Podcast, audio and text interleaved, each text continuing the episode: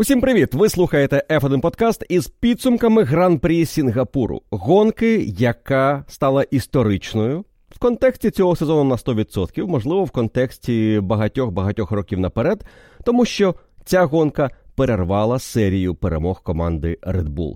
15 перемог, саме такою тепер є офіційна найуспішніша серія у Формулі-1, якщо говорити про командні перемоги, і 10 перемог поспіль, такою є найуспішніша серія для пілота. Макс Ферстаппен на одну перевершив перемоги Себастьяна Фетеля, і у Сінгапурі цю серію змогла перервати команда Феррарі. А точніше, команда Феррарі і Карлос Сайнс, тому що це була чудова робота як у виконанні колективу, так і індивідуальний виступ Карлоса Сайнса, що цього вікенду був по-справжньому зіркою Гран-прі.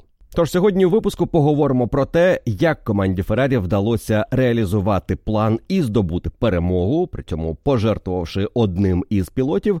По-друге, поговоримо про те, як команді «Мерседес» ледь не вдалося перемогти і чому найшвидший болід цього вікенду не зміг піднятися вище 3-го місця. Згадаємо чудову гонку Ландо Норріса і розберемося із тим, чому команда Red Bull втратила свою перевагу і не змагалася за перемогу. Але як вона насправді могла позмагатися за перемогу і що їй завадило це зробити в неділю під час гонки. Також поговоримо про те, як команда Макларен та Оскар Піастрі змогли відіграти в Сінгапурі 10 позицій і чи було тут щось видатне. І згадаємо дебютні очки Ліама Лоусона, який усе переконливіше перетворюється на головного фаворита у боротьбі за місце в команді Альфа Таурі на наступний рік. Тож, до вашої уваги, підсумки Гран-прі Сінгапуру у форматі F1 подкаст. Поїхали!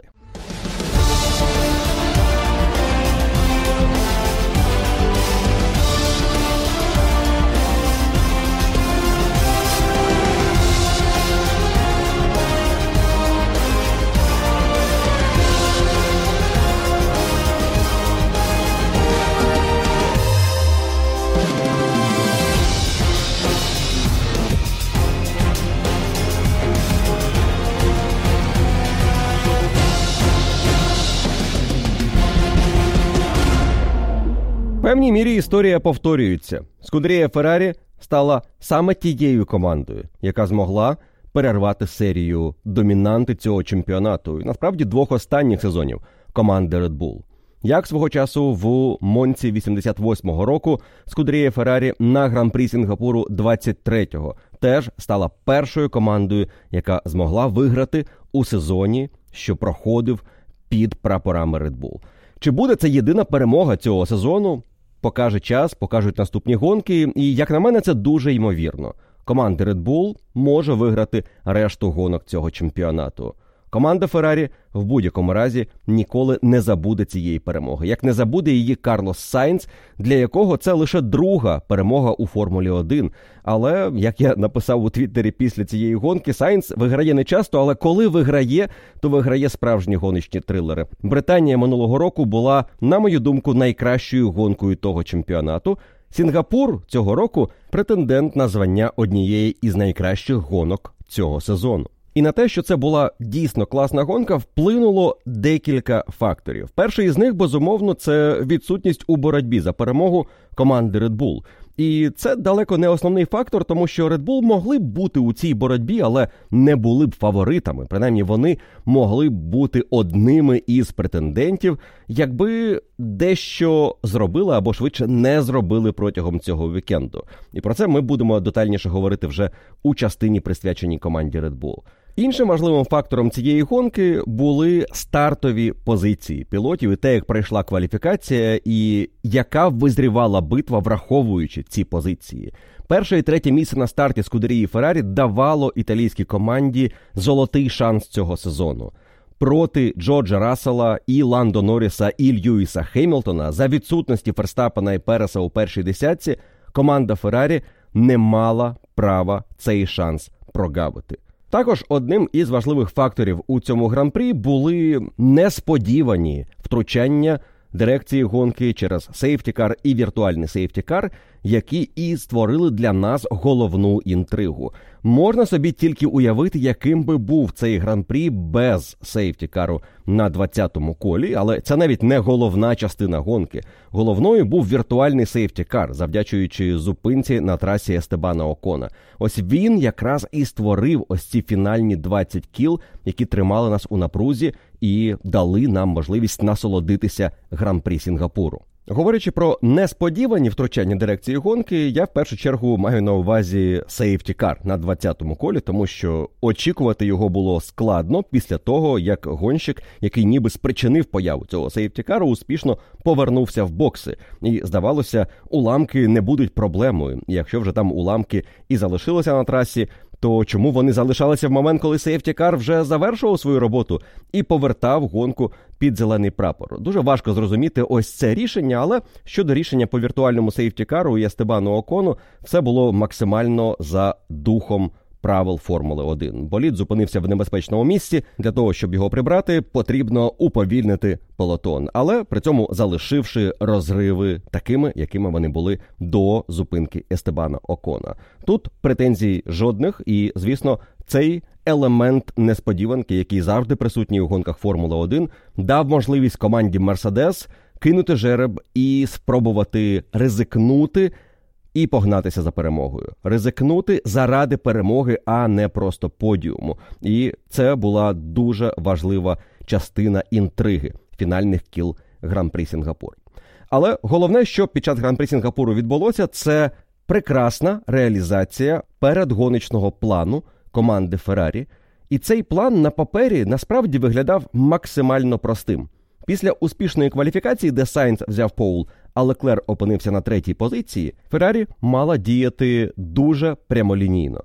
Зберегти перше місце завдяки хорошому старту Сайнса і спробувати виграти позицію у Джорджа Рассела за рахунок м'якшої гуми на боліді Леклера, який розпочинав гонку на софті. Команда «Мерседес» свої карти відкрила ще до старту гонки, говорячи постійно після кваліфікації про два комплекти «Мідіума», що гарантувало, що вони розпочнуть гонку на «Мідіумі», потім перейдуть на хард, і це була гонка з одним підстопом, враховуючи втрати на пітлейн під 30 секунд і дуже повільний проїзд по пітлейн з обмеженням 60 км на годину.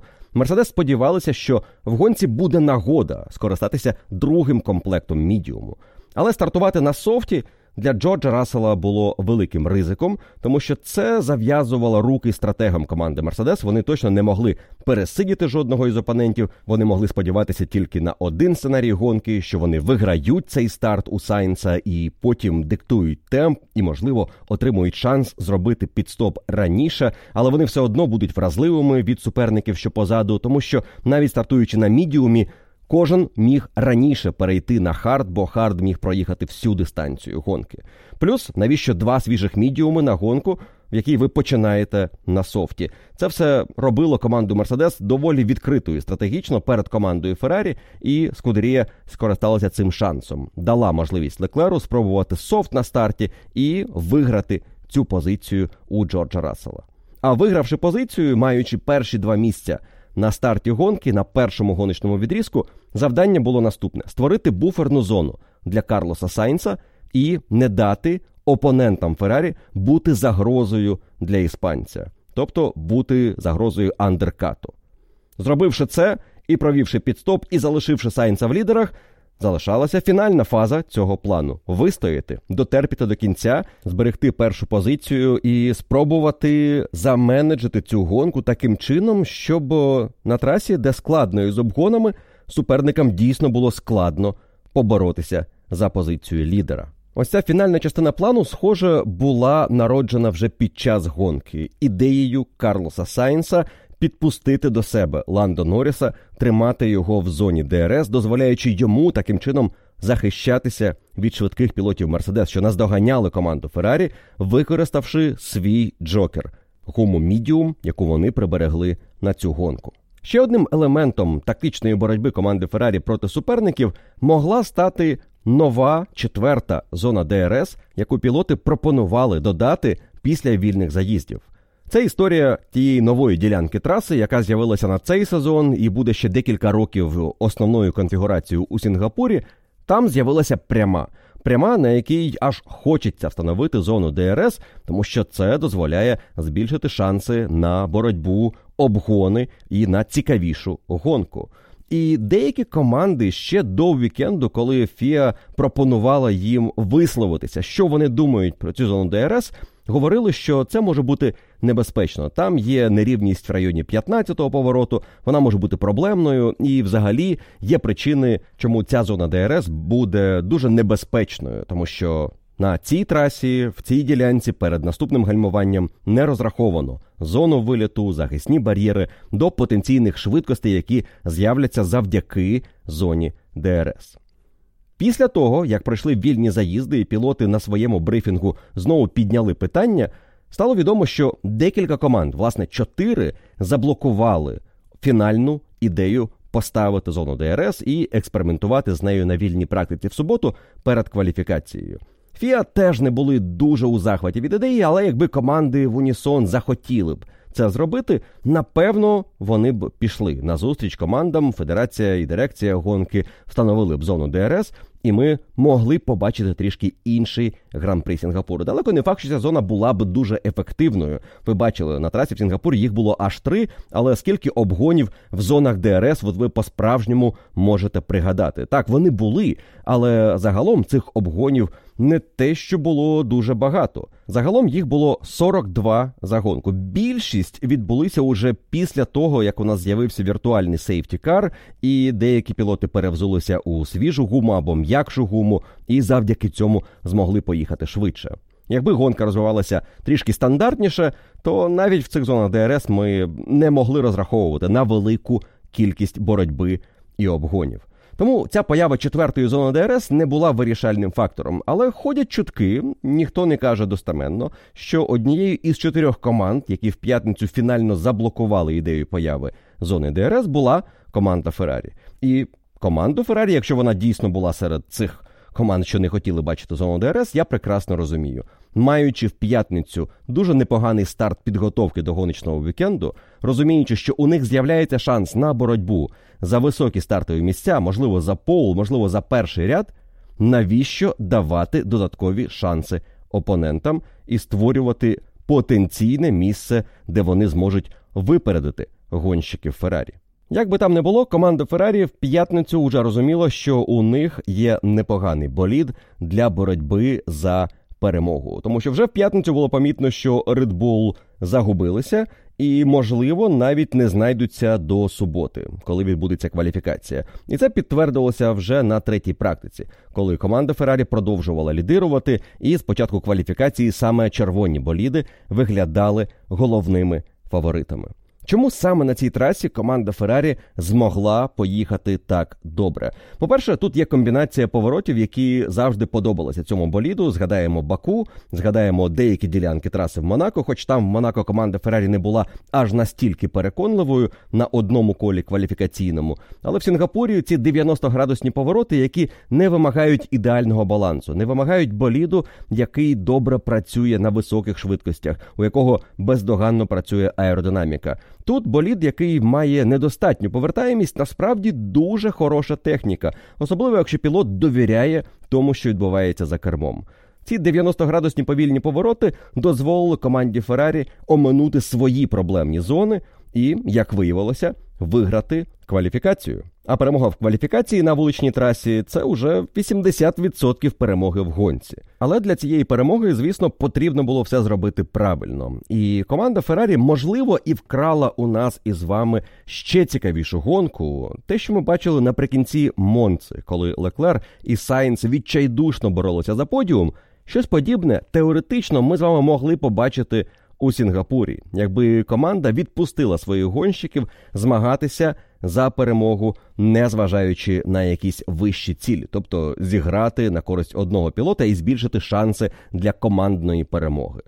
Але ставки цього року у боротьбі за перемогу надзвичайно високі для будь-якої команди, окрім Red Bull. Жодна не перемагала цього року, тому Феррарі перед початком гонки розуміла, не потрібно заграватися у справедливість. У те, про що вони після Монце говорили, що саме такими і мають бути перегони. Треба дозволяти гонщикам боротися.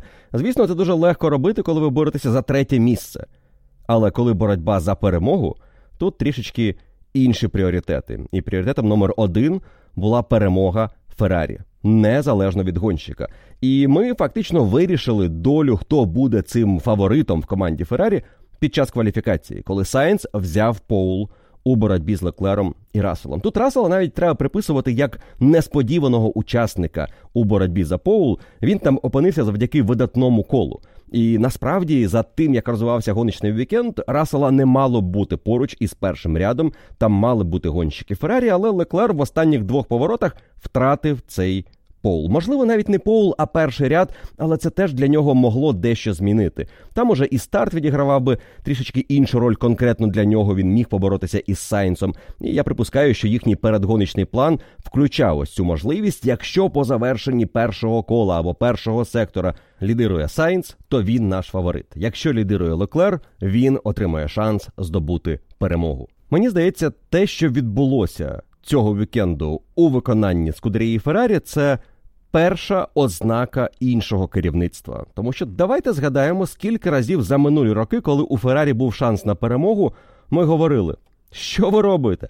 Як так можливо? Чому не розпланувати? Чому не зробити акцент на комусь із гонщиків? Починаючи ще із епохи Феттеля і Кімі Райконена, коли в Монці вони змагалися чомусь між собою, замість того, щоб боротися проти Льюіса Хемілтона. І таких подій було чимало, і навіть ось той Сінгапур 19-го року – це абсолютно випадкова перемога Себастьяна Феттеля, і Феррарі не намагалася це зробити. Так склалися обставини. Хоча обставини склалися бездоганно, і це була прекрасна тактична перемога, якби у тому був конкретний задум. І тепер перед стартом гонки у Сінгапурі у Феррарі раптом був план. І план був дуже серйозний. І план робив Шарля Леклера помічником Карлосу Сайнсу, що дуже важко собі було уявити, мабуть, ще рік тому.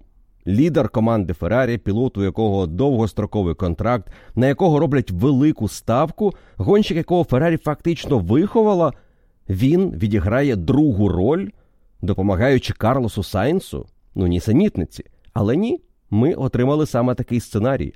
І не тільки тому, що так склалася кваліфікація, а й тому, як проходив вікенд. І команда це бачила. Сайнс був швидшим за Шарля Леклера. Сайнс був швидшим з перших кіл. Він був стабільнішим. І Карлос Сайнс був швидким, починаючи з Монци. Насправді, починаючи із гонки в Зандварті, тобто після літньої паузи в чемпіонаті.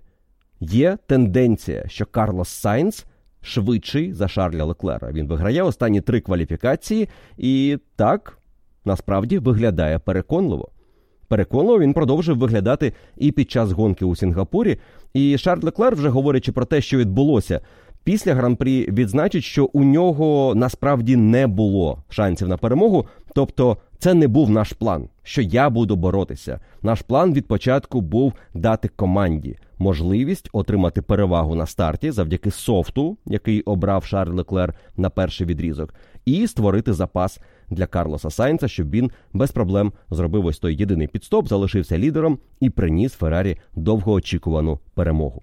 Роль Леклера у побудові гоночного плану команди Феррарі на першому відрізку була ключовою. Він мав виграти старт у Рассела, це було зроблено.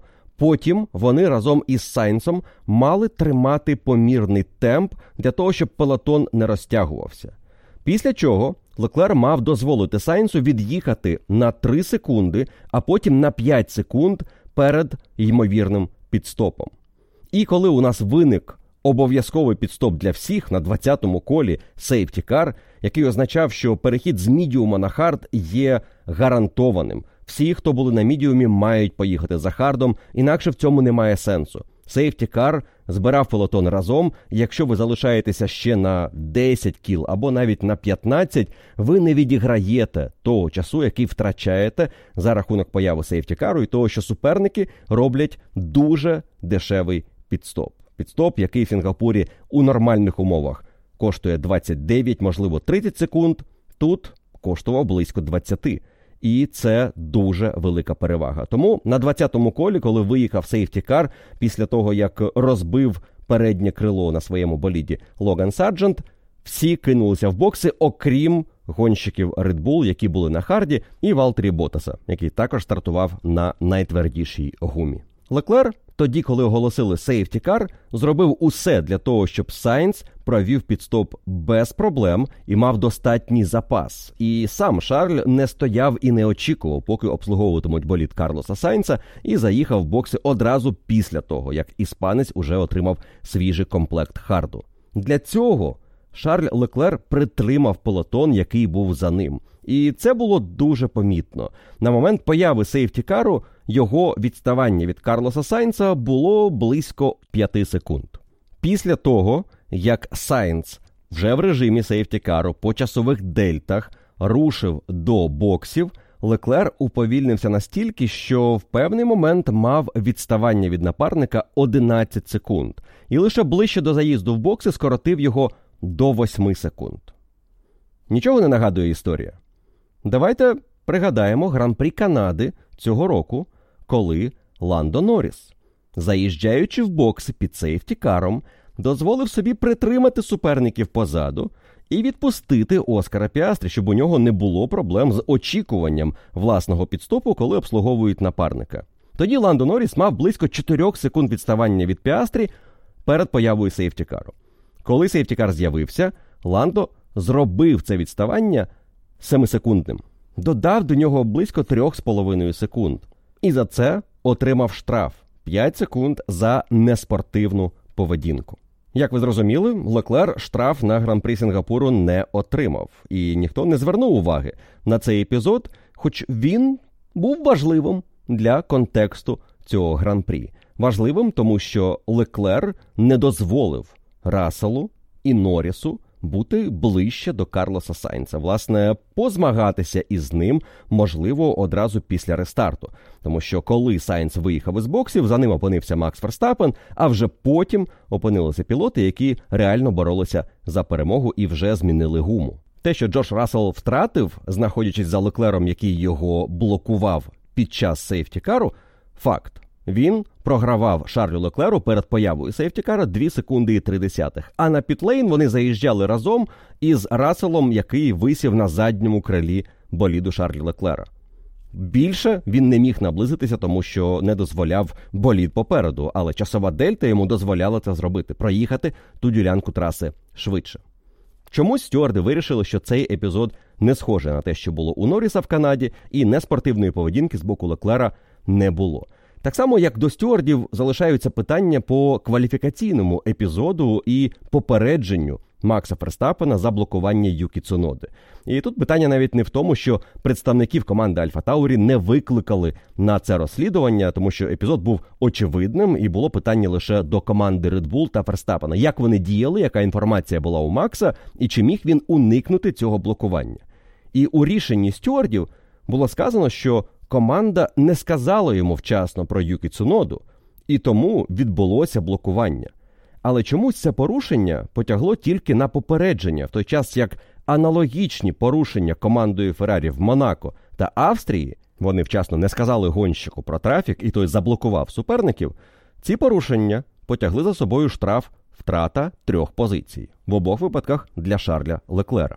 Але це не єдині випадки певної непослідовності або неуважності стюардів. Можна пригадати епізод із боротьбою Серхіо Переса і Льюіса Хемілтона після сейфтікару, де Хемілтон, очевидно, за межами траси вже завершував свій маневр, і стюарди нічого не сказали команді Мерседес про те, що це було виконано, порушуючи правила. І давайте згадаємо того ж Серхіо Переса, який спершу вибив на старті Юкі Цуноду, і нічого не було йому за це, а потім вибив Алекса Албона із топ-10 і за це отримав 5 секунд штрафу, які абсолютно не вплинули на його гонку.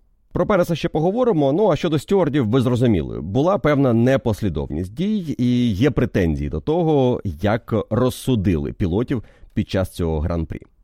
Леклер, зробивши свій підстоп під сейфтікаром і створивши запас для Карлоса Сайнса, опинився у пастці трафіку на пітлейн. Гонщики Мерседес, заїжджаючи на свій парний підстоп, трішечки притримали Шарля Леклера. Він виїхав, програвши гонщику Мерседес Джорджу Расселу, гонщику Макларен Ландо Норрісу, а після рестарту програв і Льюісу Хемілтону.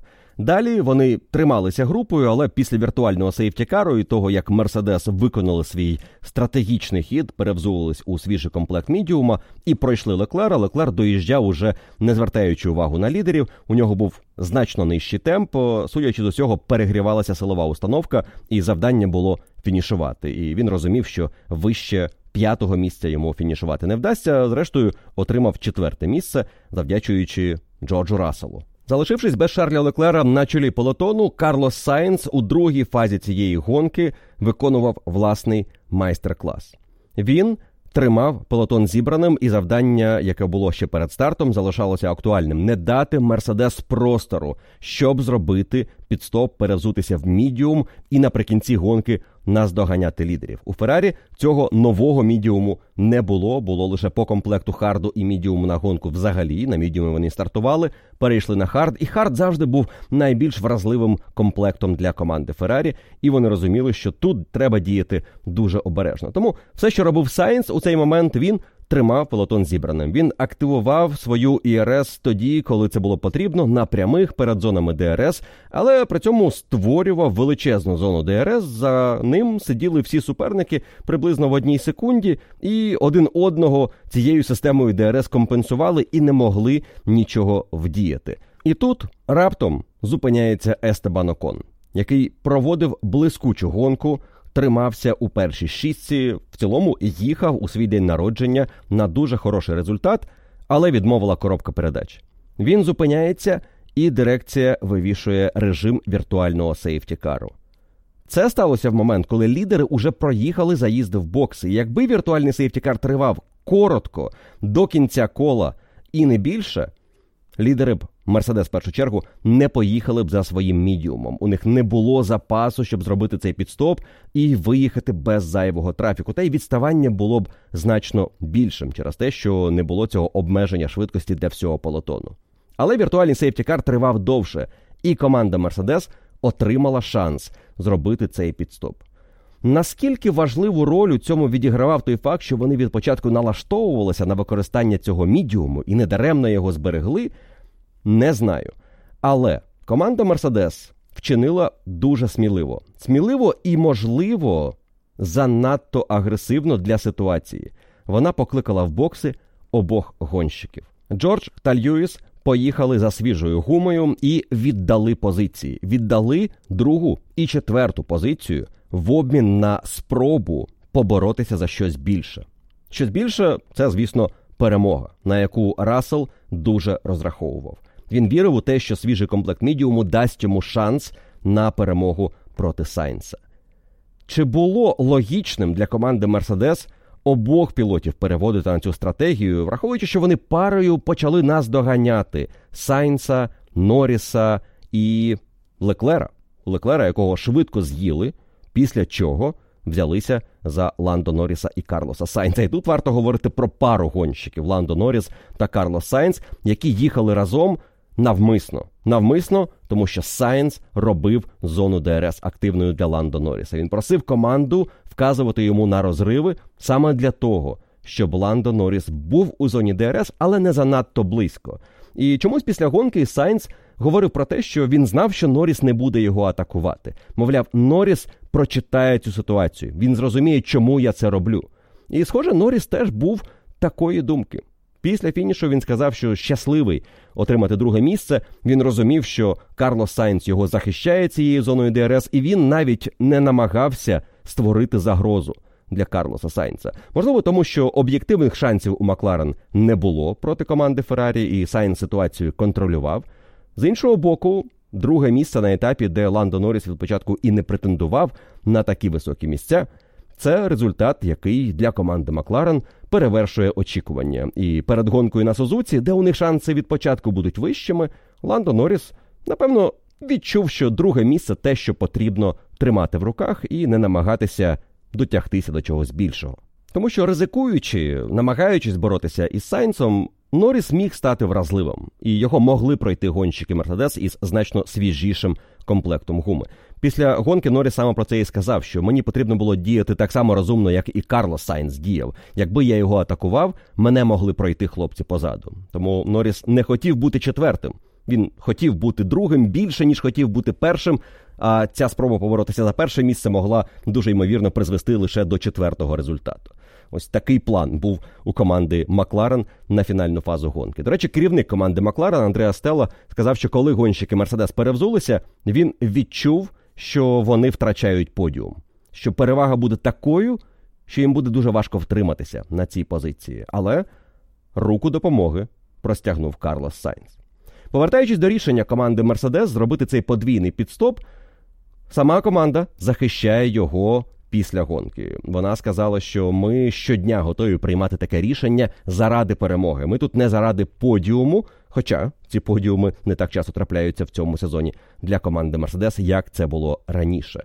Але навіщо обох пілотів відправляти на підстоп, коли ви маєте одного гонщика на другій позиції, і він може чинити тиск на Карлоса Сайнса. Так, у вас однакова гума.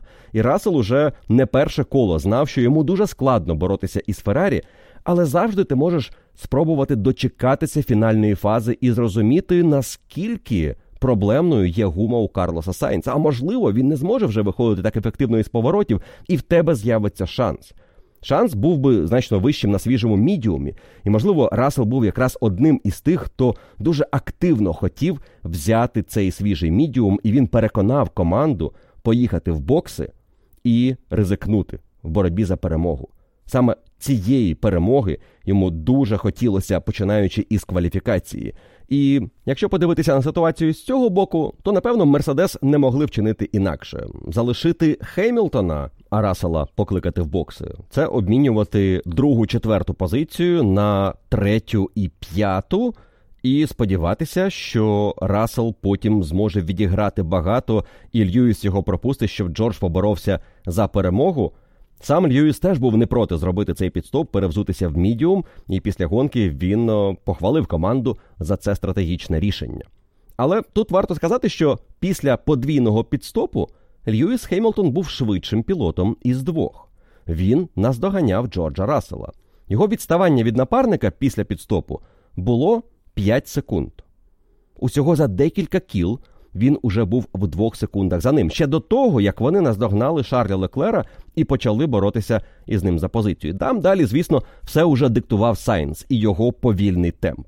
Те, що темп був повільний, це факт, тому що в якийсь момент, навіть на старті гонки це було помітно, в якийсь момент пілот, який перевзувся першим через ось цей дивний плановий підстоп, команда Альфа Ромео і Чоу Гуаньюй, стартуючи із пітлейн, зробили дуже ранню зупинку.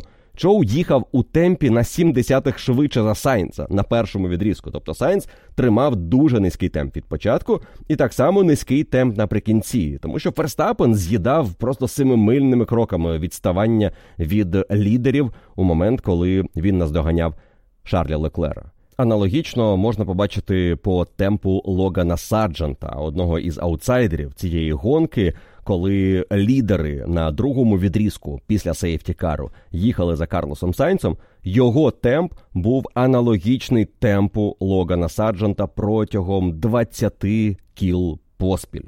Тож наздогнати Карлоса Сайнса не було проблемою, якщо ви робите цей підстоп і переходите на мідіум. Але наздогнати – це не випередити. І ось тут почалися проблеми, намагаючись пройти Ландо Норріса, який опинився в зоні ДРС Карлоса Сайнса, Мерседес не встигали створити загрозу наприкінці зон ДРС, навіть попри значно краще щеплення їхнього свіжого мідіуму.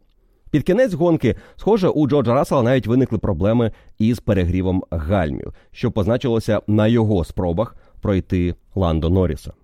Норріс в якийсь момент ледь не пропустив Джорджа Рассела, і саме на це посилався Джордж після фінішу, коли згадував, що йому майже вдалося перемогти. Тобто він майже пройшов Ландо Норріса, якби цей маневр вдався, він би точно зміг пройти Карлоса Сайнса. Гарантій немає, але, безумовно, темп у Мерседес був вище.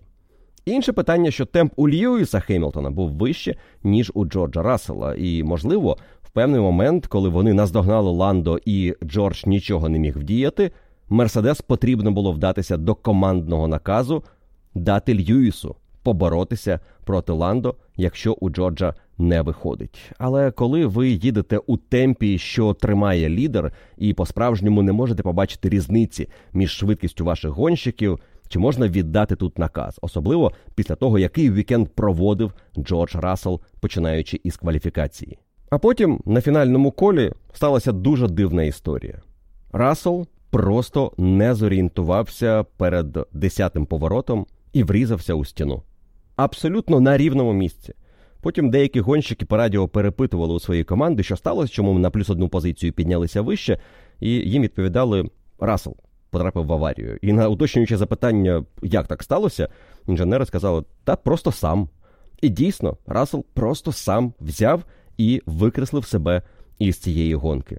Брак концентрації, відчай через те, що він розумів, він уже прогавив останню нагоду виграти цю гонку і випередити Ландо Норріса, а за ним і Карлоса Сайнса. Після фінішу дивитися на Джорджа було боляче. Він ледь стримував сльози, розповідаючи у кожному інтерв'ю, яке доводилося повторювати і зразу в раз, що сталося, чому сталося і як він шкодує про те, що відбулося. Та невдача одного – це свято для іншого. Схід Джорджа Рассела означав, що у нас цілих 2 очка завоював гонщик Альфа Таурі Ліам Лоусон і зміг 1 очко принести команді ХААС Кевін Магнусен, про яких ми згадаємо далі. Повертаючись до лідерів, після сходу Джорджа Рассела перша трійка фінішувала із розривом в 1,2 секунди. І це один із найщільніших фінішів в історії, який нагадав про те, що свого часу на Гран-прі Іспанії у 81-му Жиль Вільньов за кермом Феррарі здобув дуже несподівану перемогу. На боліді, який був в кваліфікації лише 7-м за швидкістю, і на боліді, на якому він зміг вискочити вперед і втриматися, причому тримаючи позаду цілу групу суперників. Тоді на фініші першу 5-ку розділили 1,2 секунди. Це був другий найщільніший фініш в історії Формули-1. І у тій гонці Жиль Вільньов дуже розумно використовував перевагу потужності двигуна, на рахунок якого він зберігав позицію на прямих. А в поворотах неможливо було обганяти, і болід був досить широкий, і Вільньов міг направити його на оптимальну траєкторію, не даючи шансів суперникам. Та перемога була останньою в кар'єрі Жиля Вільньова.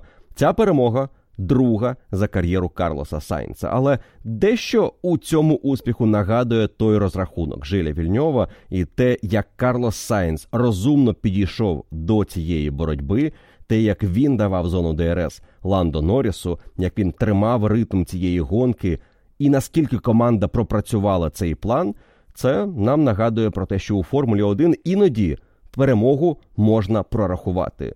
Для цього потрібно, щоб обставини тобі допомогли і нічого не заважало реалізовувати свій план, але іноді так трапляється. І цього разу команда Феррарі мала чіткий план і змогла його не менш чітко реалізувати завдяки блискучій гонці Карлоса Сайнса. Блискучу гонку провів і Ландо Норріс. Він був у тіні лідерів протягом цього етапу, але поки одні намагалися перехитрити інших і інші намагалися втриматися у лідерах, Ландо Норріс відігравав позиції, не граючи у ці ігри. Він виграв позицію на першому підстопі, він виграв позицію за рахунок віртуального сейфтікару на другому підстопі, і він зберіг цю другу позицію завдяки лідеру, який дав йому цей шанс. Оновлення боліду Макларен на цьому етапі дозволили Ландо бути у цій групі протягом всієї гонки, починаючи навіть із кваліфікації. На Гран-прі Японії цей болід має бути ще в кращій формі. Це як Сільверстоун, тільки в трішки іншій конфігурації. Траса дуже схожа за характеристиками, і якщо буде сухо, можливо, у Макларен з'явиться шанс на подвійний подіум. У Ландо ще й його інженер повернувся, Ендрю Джарвіс, з яким він працював декілька років тому, і тепер вони знову воз'єдналися. Плюс за останні декілька гонок, власне, починаючи із етапу в Австрії, коли Макларен оновили болід, Ландо Норріс – 3-й найуспішніший гонщик у пелотоні. Він заробив 85 очок. Лише Ферстаппен та Перес заробили більше. Ну і як не відзначити, що команда Макларен піднялася на подіум в Сінгапурі вперше із 2012 року. З тих пір, особливо починаючи із старту Турбо-Ери в 2014 році, цей подіум окупували виключно топ-3 команди – Мерседес, Феррарі та Ред Булл. Але тепер у нас немає чіткої топ-трійки. Є Red Bull, і решта якось постійно перетасовуються. І Макларен змогли пробитися на цей подіум завдяки дуже впевненій роботі за кермом Ландо Норріса. Повертаючись до переможця гонки Карлоса Сайнса, який дуже активно обіймався із Ландо Норрісом після фінішу, значно більше, аніж із Леклером, який підійшов його привітати. Карлос та Ландо, екс-напарники по Макларен, зберігають дуже дружні стосунки за межами траси, часто разом грають в гольф, в падл, ну і взагалі вони ось ті бро у паддоку, які були напарниками, розійшлися по різних командах, але зберігають хороші стосунки. Карлос, безумовно, був щасливий отримати цю перемогу і ще раз підтвердити, що останні гонки були тенденцією до покращення його розуміння цього боліду і загальної швидкості Феррарі у Гран-прі. Монца була трасою, де можна було вистрілити в кваліфікації, і всі розуміли, в гонці буде непросто втримати Макса Ферстаппена. Але Сінгапур був іншою історією, і тут Карлосу Сайнсу вдалося нарешті реалізувати свою перевагу у розумінні цього боліду. Як написав Марк Юс у своєму огляді за підсумками цього гран-прі, у Карлоса Сайнса в якийсь момент в цьому сезоні стався прорив у налаштуваннях. Ніби як це сталося під час тестів гуми Pirelli, які не мали бути тестами команди Феррарі, але, звісно, налаштування команда підбирала під пілота, і вони у цей момент використали цю нагоду для того, щоб поекспериментувати. І експеримент, якщо вірити журналісту, полягав у тому, що маючи болід, що був дуже незбалансований аеродинамічно і дуже нестабільний, пілоти постійно скаржилися на те, що задня частина виходить із-під контролю, причому в непередбачувані моменти на вході в поворот, всередині повороту, на виході. Сайнс запропонував інженерам створити фальшиву недостатню повертаємість, що могло допомогти стабілізувати цей болід і дозволити йому бути впевненішим у тому, що він робить за кермом. Це не те, що любить Шарль Леклер. Він, навпаки, регулярно скаржиться на те, що цей болід має занадто велику недостатню повертаємість. Йому потрібен болід гостріший, йому потрібен передок, який він відчуває. Теж дещо нагадує, впевнений, Макса Ферстаппена і його вміння на гострому передку налаштовувати болід так, щоб він міг їхати швидше. Це те, що потрібно і Шарлю Леклеру, і, в принципі, для швидких пілотів саме такі боліди є найзручнішими. Свого часу Міхаель Шумахер налаштовував свій Бенеттон так, що жоден з напарників не міг підібратися на відстань 1,5 секунди на колі, тому що вони не розуміли, як взагалі цей болід їде. Так само Алекс Албон, коли був напарником Макса Ферстаппена, говорив, що він не може їхати з цими налаштуваннями, тому що задня частина постійно виходить із-під контролю. Феррарі має вроджені характеристики нестабільної задньої частини, що ускладнює абсолютно все. Але особливо це ускладнює життя Шарлю Леклеру. Карлос Сайнс в цьому сенсі пілот, який більше подібний на Серхіо Переса, аніж на Макса Ферстаппена. Він любить, коли болід має чіткі передбачувані траєкторії у повороті, йому не потрібно зайвий раз працювати кермом. Якщо йому вдається знайти оптимальні налаштування під цей баланс, і це його день, як це сталося у Сінгапурі, Карлоса Сайнса дуже важко зупинити. Йому вдалося приборкати цей болід Феррарі на етапі у Сінгапурі. Не факт, що на наступному етапі в Японії ситуація повториться, і Сайнс буде швидшим за Леклера. Зрештою, 3 гонки – це лише 3 гонки. Так, він випереджає напарника в останніх 3 кваліфікаціях. Але перед тим було 4 кваліфікації, коли Сайнс регулярно програвав Леклеру. Чи тенденція це?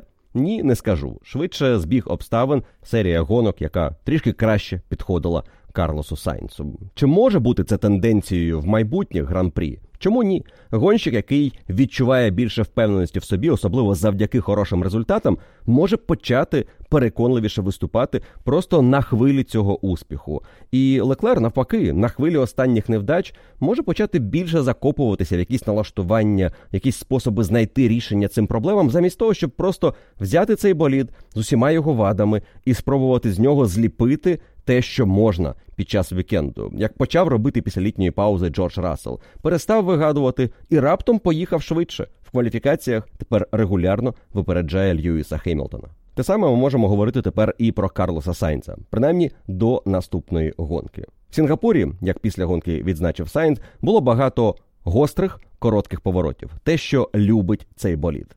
Але наступна гонка – це довгі, це швидкі повороти. те, що максимально не подобалося боліду Феррарі у цьому сезоні. Тому на Сузуці скудерія Феррарі обов'язково повернеться на землю. Але поки що вона може святкувати. Карлос Сайнс і команда Феррарі змогли перервати серію Red Bull і здобути таку довгоочікувану перемогу. І таку несподівану перемогу у контексті цього сезону. Перемогу, про яку ми будемо пам'ятати ще дуже довго. Тому що вона завершила рекордну серію Red Bull та Ферстаппена. Макс Ферстаппен і команда Red Bull в Сінгапурі були в абсолютно іншій лізі. Принаймні, за підсумками вільних заїздів, кваліфікації і на початку гонки. Під час Гран-прі Сінгапуру сталося те, чого не було весь сезон. Макса Ферстаппена обганяли. На 23-му колі це зробив Джордж Рассел, на 24-му Ландо Норріс, на 27-му Льюіс Хемілтон і на 28-му Шарль Леклер. Перші 4 обгони Макса Ферстаппена у 23-му році. Востаннє Ферстаппена випереджали в спринті Гран-прі Бразилії 22-го і робила це, звісно, команда Мерседес і Джордж Рассел. Ферстаппену настільки незвично було опинитися в ролі того, кого випереджають, що він після фінішу, роздаючи інтерв'ю, знаходячись в медіазоні разом з іншими пілотами, підійшов привітати Ландо із результатом і відзначив: «Пам'ятаєш, ти там мене випереджав? То я тебе там пропускав, не було шансів боротися». І Ландо йому сказав: «Так, я розумію». Але цікаво, що саме цей момент він вирішив відзначити. Мовляв, я не боровся проти тебе, тому що в мене не було шансів, тому я просто вирішив пропустити. І дійсно, у той момент шансів у Ферстаппена на боротьбу за позицію не було, або принаймні в цьому не було сенсу оборонятися до останнього. Його гума вже була зношеною, у суперників вона була свіжою, і вони мали перевагу у швидкості протягом цього вікенду. Ферстаппену, безумовно, було неприємно відчувати те, що було у цьому гран-прі, і, можливо, він в певній мірі опинився в ролі тих пілотів, які регулярно сідають за кермо свого боліду в п'ятницю і розуміють, що щось пішло не так. Налаштування не ті, які у них було на симуляторі, воно не дає потрібних результатів, вони перебирають їх в суботу і все одно не знаходять відповіді, і потім страждають весь вікенд. У команди Red Bull таких вікендів цього сезону ще не було. У Ферстаппена, можливо, подібний вікенд був в Баку, але це у контексті лише боротьби за позицію другу, першу або третю. Але не було настільки погано, як було у Сінгапурі. Ще перед гонкою вони знали, Red Bull знали, що ця траса буде для них найтяжчим викликом. На симуляторі, готуючись до Сінгапуру, результати не відповідали їхнім очікуванням. Налаштування важко було підібрати до тієї траси, яка у них була у симуляторі, але ще гірша ситуація стала тоді, коли вони опинилися на реальній трасі і зрозуміли, що той новий асфальт, який переклали в декількох ділянках, дозволяє насправді отримати значно більше щеплення, ніж прогнозувалося. І через це головний біль від пошуку налаштувань став ще більшим, тому що на дуже швидких і хороших ділянках із новим асфальтом болід потребував одних налаштувань, жорсткішої підвіски, максимальної завантаженості і мінімального кліренсу, а на інших ділянках зі старим асфальтом потрібно було мати м'якшу підвіску, але вищий кліренс для того, щоб уникати проблем із торканням направляючою пластиною і, звісно, контрольною планкою асфальту. Траса в Сінгапурі в цілому дає перевагу болідам, які мають кращий баланс із недостатньою повертаємістю. Ми вже про це поговорили. Болід Red Bull не такий. Його оптимальний баланс, особливо в руках Макса Ферстаппена, це баланс із надмірною повертаємістю. Але в цьому сезоні, ви можете відзначити і будете абсолютно праві, команда Red Bull мала болід, який в будь-яких умовах демонстрував прекрасну швидкість. Повільні повороти, середні повороти, швидкі повороти, довгі прямі, короткі прямі, вуличні траси, стандартні автодроми. Усюди Red Bull був швидким. Що змінилося в Сінгапурі? Чому ця траса стала такою проблемною для чемпіонів цього року? Єдиною чесною відповіддю тут буде: ніхто поки що не знає на 100%. Сама команда Red Bull тільки після гонки сказала, що ми почали розуміти, де саме у нас виникли проблеми і що в майбутньому ми можемо зробити для того, щоб їх уникнути в подібній ситуації. Але протягом вікенду Вони довго боролися із болідом і намагалися зрозуміти його, перебираючи налаштування, і не лише налаштування, навіть фізичні елементи на боліді, елементи підвіски, які змінювали між практикою та кваліфікацією на боліді Ферстаппена. Все це команда робила для того, щоб спробувати нарешті розгадати цей трек, зробити болід знову швидким. І, можливо, болід Red Bull не здатен був стати швидким настільки, як звикла команда і Макс у цьому сезоні. В Сінгапурі він міг бути просто швидким на рівні Феррарі, Мерседес і, можливо, Макларен. Але він не міг мати якогось запасу, переваги. Те, що було із Red Bull на вільних заїздах в суботу перед кваліфікацією, це вже була непогана версія боліду, яка дозволяла б Ферстаппену в гонці боротися за перемогу. Можливо, не дозволяла йому боротися за перший ряд на старті, і це ускладнювало б боротьбу за перемогу. Але Red Bull і Ферстаппен, максималісти, і вони вирішили піти до кінця. Знайшовши частину відповіді на свої запитання, вони пішли на радикальні зміни і не вгадали. Не вгадали настільки, що в кваліфікації Red Bull виглядав жалюгідно. Це був один із найменш збалансованих болідів. Коли Ландо Норріс сказав, що після кваліфікації дивився онборд, і він сміявся із того, як Ферстаппен проходив трасу. Тому що він розумів, що сам Ландо вже цього року мав подібний болід Макларен. Він знає, що таке мати дуже незбалансований болід, з яким ти борешся в кожному повороті. Але він ніколи не бачив Ферстаппена за кермом цього Редбулу у такому стані. Макс, щоправда, за словами Ландо Норріса, теж сміявся із ситуації, бо це єдине, що залишалося. Просто посміятися, настільки все було погано. Таке враження, що за цей вікенд Ферстаппен і Редбул пройшли усі стадії прийняття. Заперечення в момент підготовки до етапу, коли вже на симуляторі стало зрозуміло, що з болідом можуть бути проблеми на цій трасі, але була віра, що коли ми опинимося на трасі, гума буде в кращому стані, вона дасть зрозумілішу поведінку, і ми налаштуємося. Потім була злість після п'ятниці, коли справи дійсно пішли погано, і Red Bull почали дуже радикально перебирати усі налаштування спершу на симуляторі, потім перед практикою вже на трасі. Після того був торг, і на практиці перед кваліфікацією справа ніби пішла краще, і вони подумали, що зрозуміли в напрямок, в якому потрібно щось змінювати. Але в другому сегменті кваліфікації настала депресія. Ситуація була настільки жахливою, що Red Bull були із запасом найгіршим болідом, враховуючи покращення стану траси. Всі поїхали швидше в порівнянні із першою частиною кваліфікації, а Red Bull майже не додали.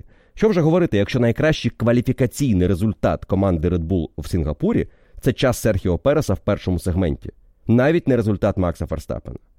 Ну і далі було уже прийняття.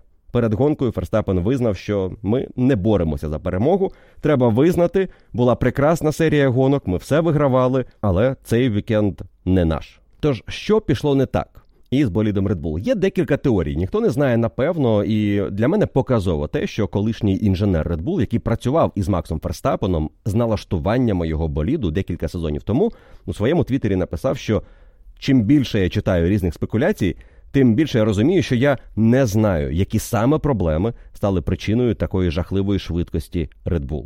При цьому він же відзначив статтю Марка Х'юза, який після суботи спробував розібратися і відзначив декілька моментів, які можуть натякати на те, що не так із болідом Red Bull.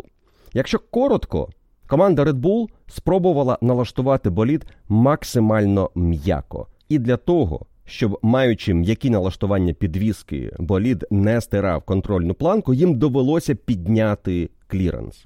І це та комбінація, яка не дуже добре працює із болідом Red Bull. Їхня сила у тому, що вони здатні налаштовувати болід таким чином, що, маючи відносно м'яку підвіску, вона дозволяє плавно контролювати кліренс на гальмуваннях. Це те, про що говорив Макс після практики і кваліфікації, що я змушений гальмувати інакше, не так, як я роблю протягом сезону. М'яко, дуже обережно, не можу жорстко стати на гальма, тому що болід починає клювати носом, і це позначається на тому, що він торкається нижньою частиною асфальту, втрачається притискна сила, втрачається контроль на гальмуванні, і баланс просто жахливий. Загалом протягом цього сезону на більшості трас Red Bull може налаштовувати болід досить низько по кліренсу і підбирати налаштування підвіски таким чином, щоб це створювало максимально стабільну платформу. А стабільна платформа, тобто різниця кута нахилу між передньою і задньою віссю, дозволяє стабільні потоки повітря мати під болідом там, де генерується основна притискна сила. І ось цей контроль за притискною силою і повітрям під болідом дозволяє Red Bull бути настільки ефективним болідом у швидких поворотах, в повільних поворотах, якщо це не 90-градусні затичні, як це було у Сінгапурі. Ми бачили на прикладі гонки в Баку, що в цих поворотах навіть тоді у команди Red Bull були проблеми, але деякі інші частини траси компенсували це, і Red Bull за рахунок хорошої максималки змогли легко виграти ту гонку у Шарлі Леклера. В Сінгапурі повторити цей трюк не вдалося. Трішки інша траса, трішки більше неприємних для Red Bull поворотів. І окрім налаштувань підвіски та кліренсу, ще і з гумою болід якось не зміг знайти спільної мови. Команда не зрозуміла, чому на одному типі гуми у них була велика проблема із прогрівом. Згадайте хард, як після сейфтікару Ферстаппена з'їдали суперники, наскільки зношений хард після 20 кіл уже не міг прогріватися на Red Bull. Ферстаппен говорив, що він ковзає, їде як по льоду. Але варто було Red Bull перейти на мідіум в другій частині гонки, як Ферстаппен полетів. Він не був найшвидшим гонщиком у пелотоні, але він був одним із найшвидших. І він реально мав потенціал, якби в цей момент знаходився десь поблизу лідерів, йти у ритмі Мерседес і боротися так само, як Рассел і Хемілтон, проти Норріса і Сайнса. Але цієї битви не сталося. Не сталося, звісно, через кваліфікацію, в якій Ферстаппен 7 тисячних програв за 10-ту позицію Ліаму Лоусону. І потім перед стартом, звісно, змушений був піти на іншу стратегію. Якщо взяти те саме, що і лідери, поставити мідіум на перший відрізок, потім перейти на хард, ти не відіграєш багато позицій. Потрібно ризикнути. Ризикнути і сподіватися, що тобі не зіпсує гонку якийсь невдалий сейфтікар в районі 20-го кола. Саме те, що і сталося під час Сінгапуру. А потім не зіпсує тобі перехід на мідіум якийсь віртуальний сейфтікар, який може дати твоїм опонентам теж дешевий підстоп. Що і сталося під час цієї гонки.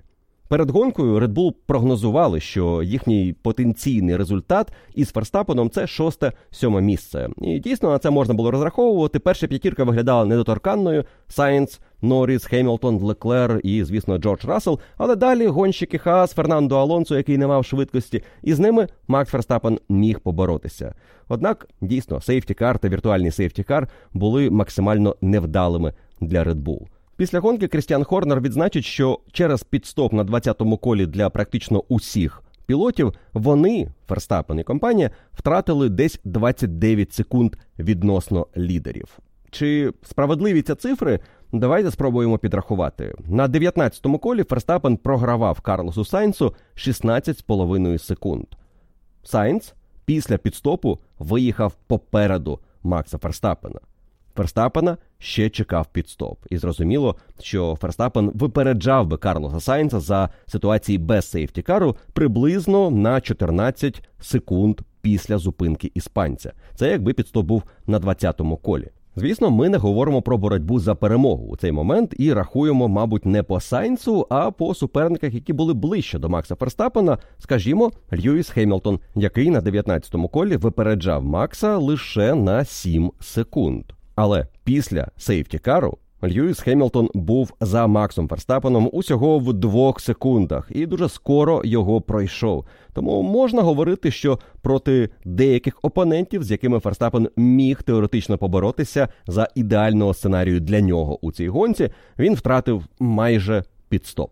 Далі Ферстаппену і Серхіо Пересу, до речі, який теж був досить близько. Вони в певний момент піднялися на 2-ю і 4-ту позицію, але дуже швидко почали ці позиції віддавати. І ось там сталися перші обгони Макса Ферстаппена у цьому сезоні. І після того, як усі лідери пройшли пілотів Red Bull, вони стабілізувалися на 6-й і 7-й позиціях до своїх підстопів, які сталися на 39-му колі для Переса і 40-му для Ферстаппена.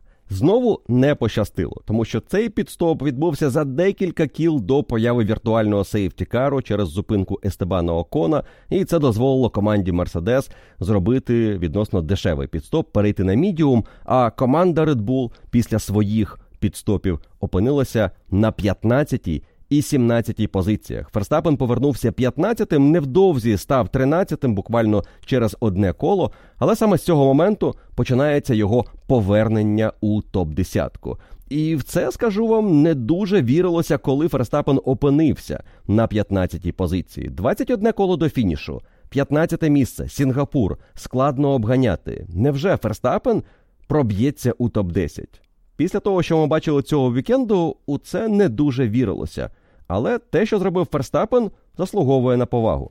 41-ше коло він 15-й, 43-те вже 13-й, але рахуємо сход Естебана Окона.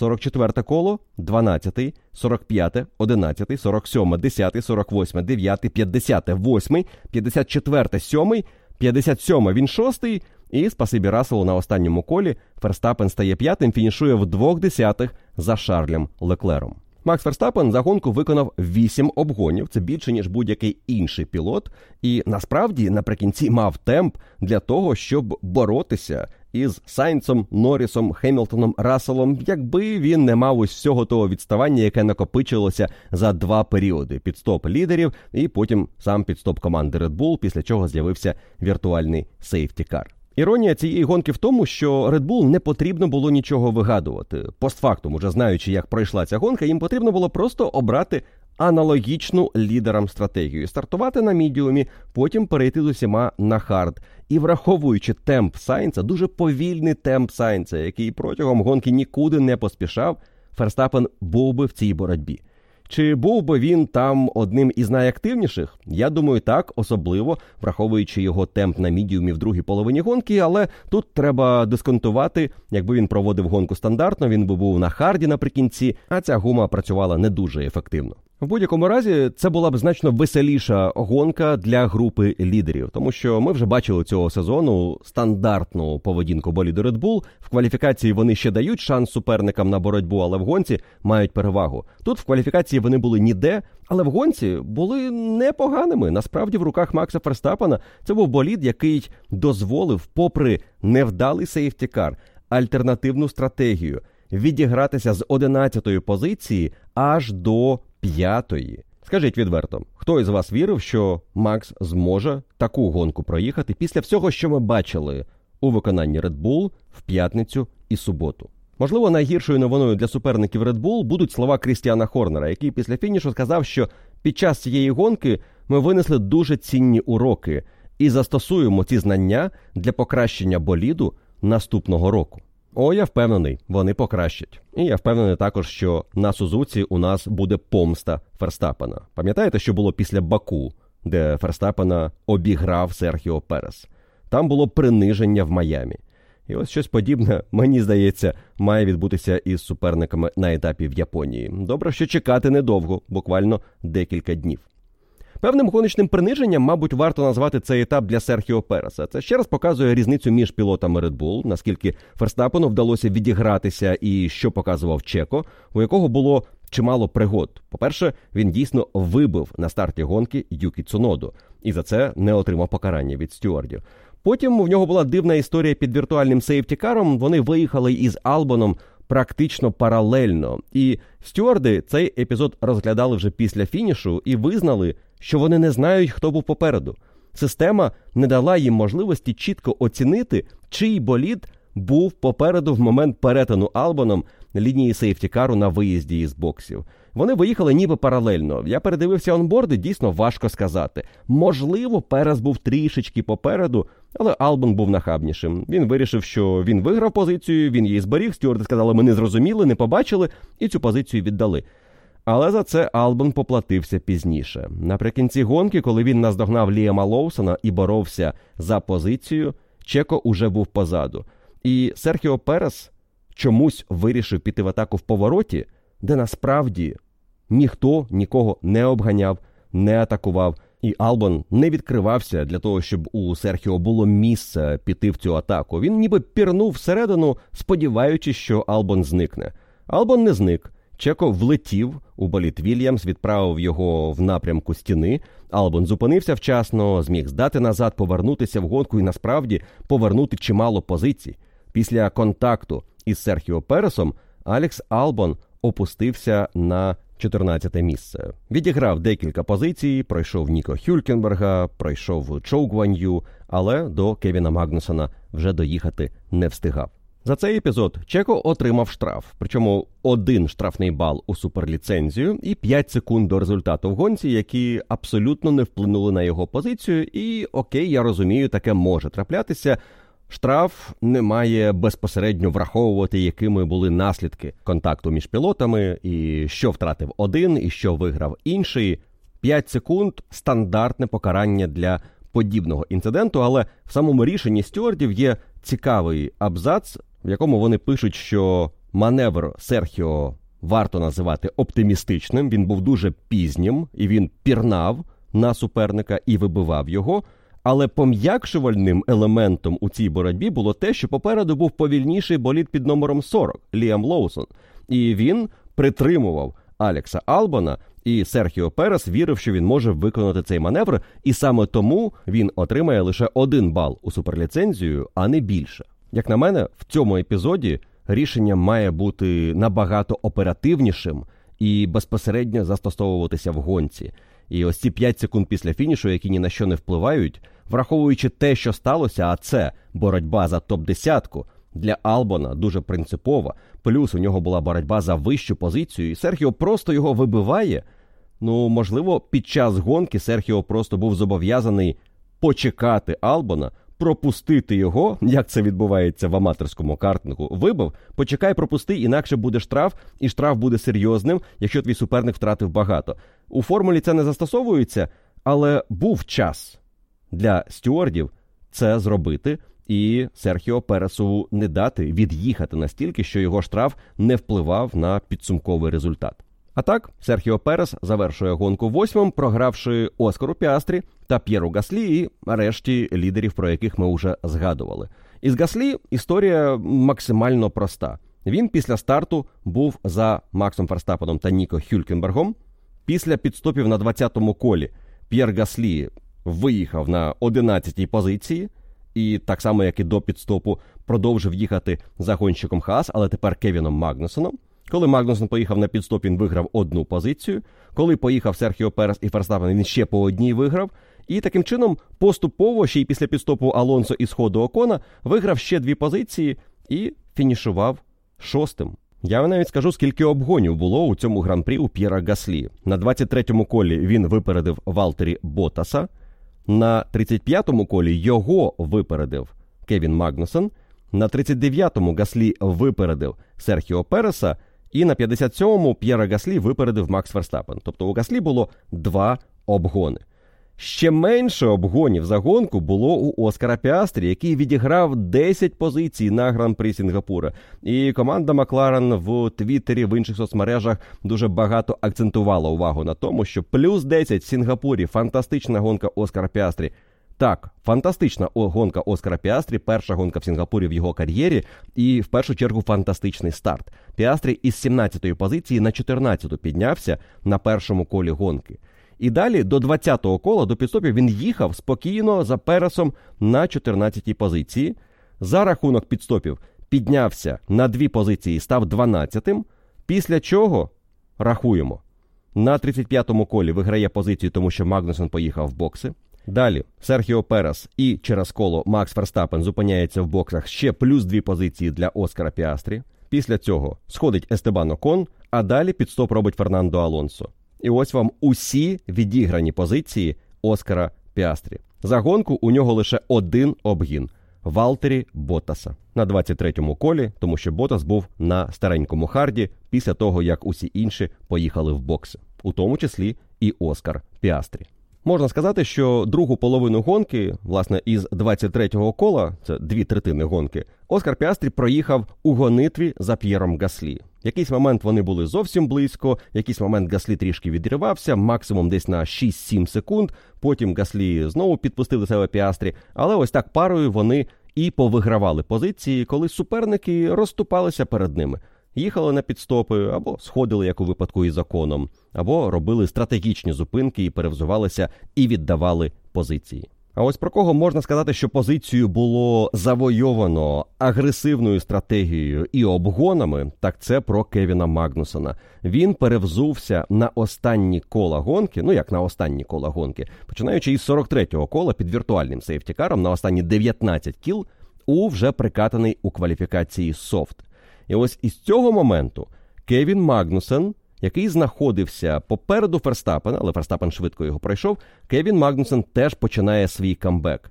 І його камбек завершився топ-10. Звісно, завдяки Джорджу Расселу, це було б лише 11-те місце, якби Рассел не зійшов, але Кевін Магнусен нормально наобганявся. Наприкінці гонки він на 57-му колі, був 14-тим, а на фініші 10-тим.